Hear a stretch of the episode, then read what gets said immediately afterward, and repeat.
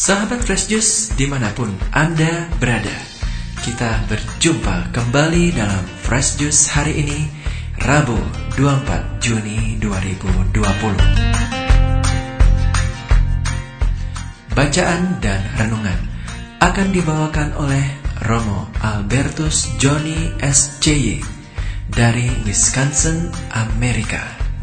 Selamat mendengarkan.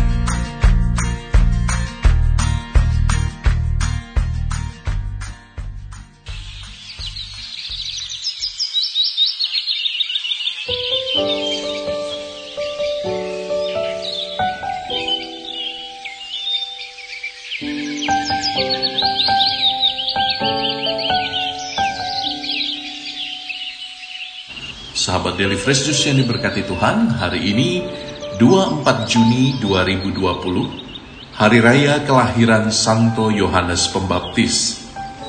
Saya Romo Albertus Joni, SCY dari Sacred Heart Monastery Milwaukee, mengundangmu untuk masuk ke wilayah sabda yang menghidupkan.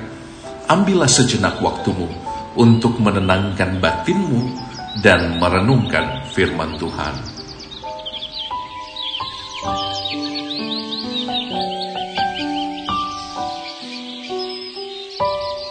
Inilah Injil Yesus Kristus menurut Lukas bab 1 ayat 57 sampai 66 dilanjutkan ayat 80.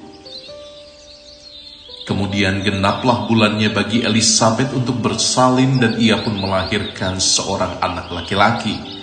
Ketika tetangga-tetangganya serta sanak saudaranya mendengar bahwa Tuhan telah menunjukkan rahmatnya yang begitu besar kepadanya, bersukacitalah mereka bersama-sama dengan dia.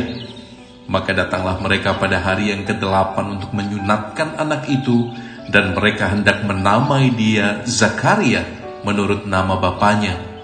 Tetapi ibunya berkata, "Jangan, ia harus dinamai Yohanes." Kata mereka kepadanya, "Tidak ada di antara sanak saudaramu yang bernama demikian." Lalu mereka memberi isyarat kepada bapaknya untuk bertanya nama apa yang hendak diberikannya kepada anaknya itu. Zakaria meminta batu tulis lalu menuliskan kata-kata ini. Namanya adalah Yohanes.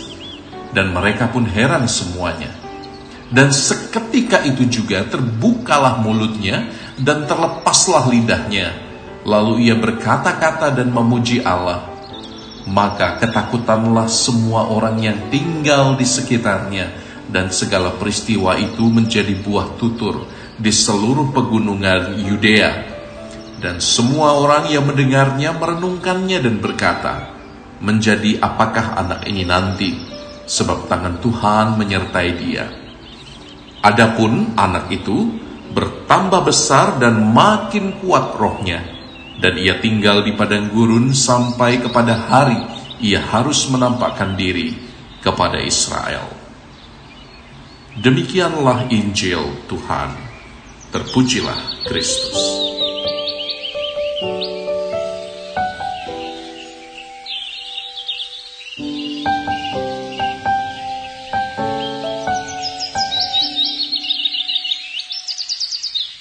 Sahabat yang dikasihi Tuhan, Selama Romo bertugas di Amerika ini, saya sering kali menemukan bahwa ada banyak kata dalam bahasa Indonesia yang tidak bisa secara utuh diterjemahkan dalam bahasa Inggris.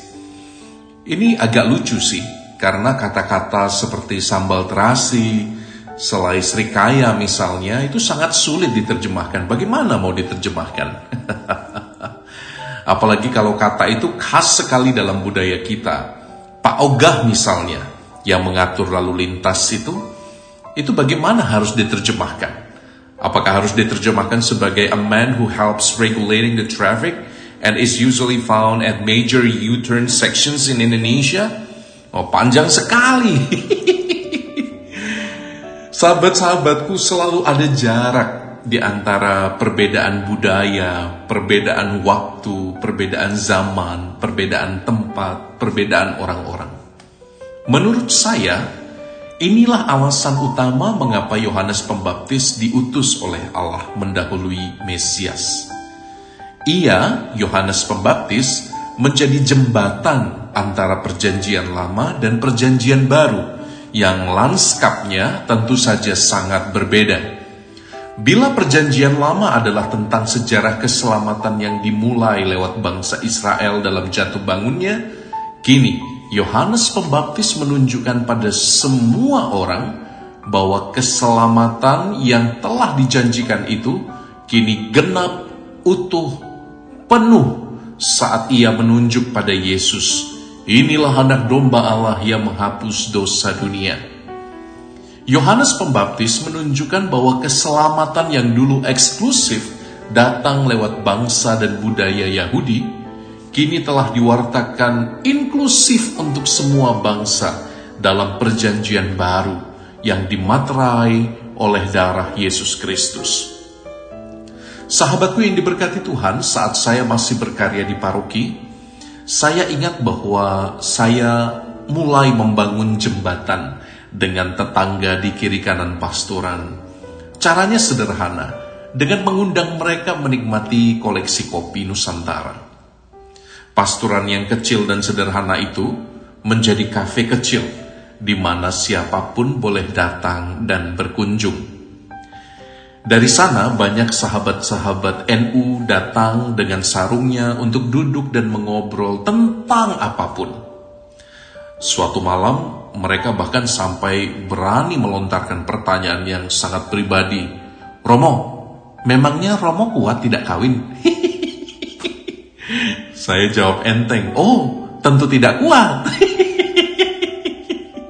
Lalu kami memulai bicara banyak hal tentang selibat, tentang gereja Katolik, tentang iman Katolik, dan kita menjadi mengerti satu sama lain.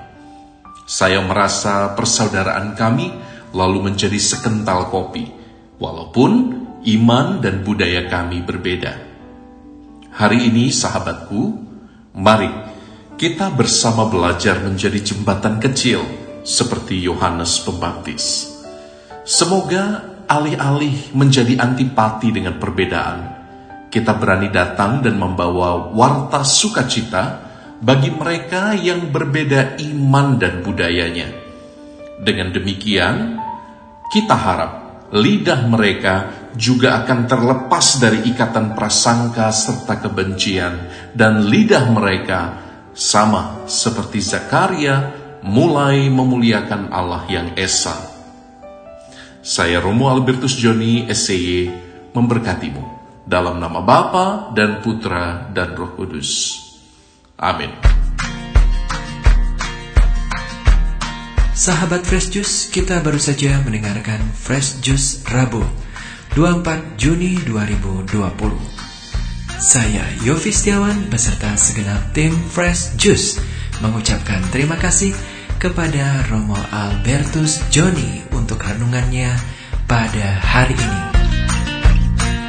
Sampai berjumpa kembali dalam Fresh Juice edisi selanjutnya.